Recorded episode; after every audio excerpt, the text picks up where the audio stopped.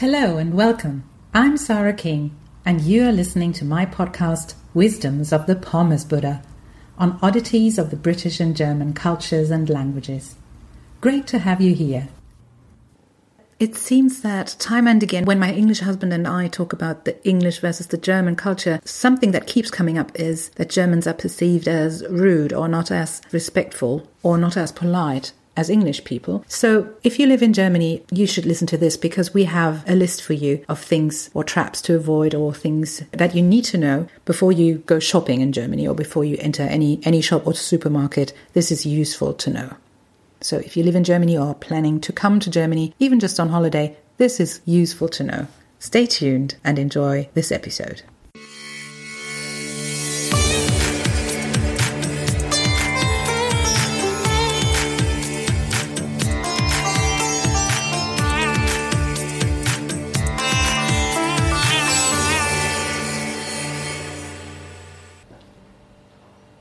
Have you ever been to a shop in Britain?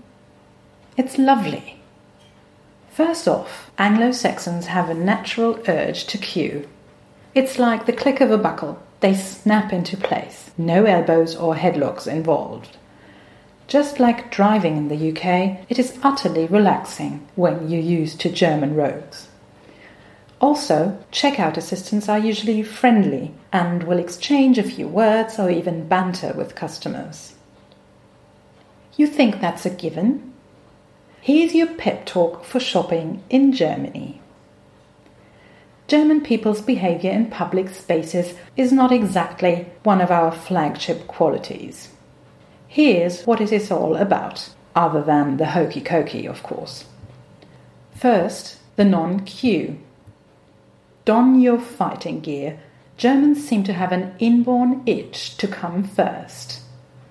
The towel on the deck chair phenomenon is not a myth. My English husband always says the way to a German checkout is like a Formula One race. Especially when a new till opens, a German will not have you snatch the butter from her bread, as the saying goes. Once it's your turn, know that you're expected to proceed efficiently. Elderly citizens idly counting their small change will be huffed and puffed at, just as will anyone who doesn't vacate the packing area soon enough, that is, in a nanosecond. Sales assistants may even push your shopping out of the way. Oh, and we also don't do common sense, especially not when it comes to queuing. I've tried to use it at several instances and it ended in arguments each and every time. Picture a counter with two checkouts. What will Germans never do? Form one queue. They will form two queues and join whichever one looks shorter. If you want to force Germans to form one single file, you need to make them take numbers. This worked so well at post offices in the past that these are now the only places in Germany where the system works, meanwhile, even without taking numbers. Second, the Wechselgeldschale. This is a very German phenomenon. People avoid body contact with strangers.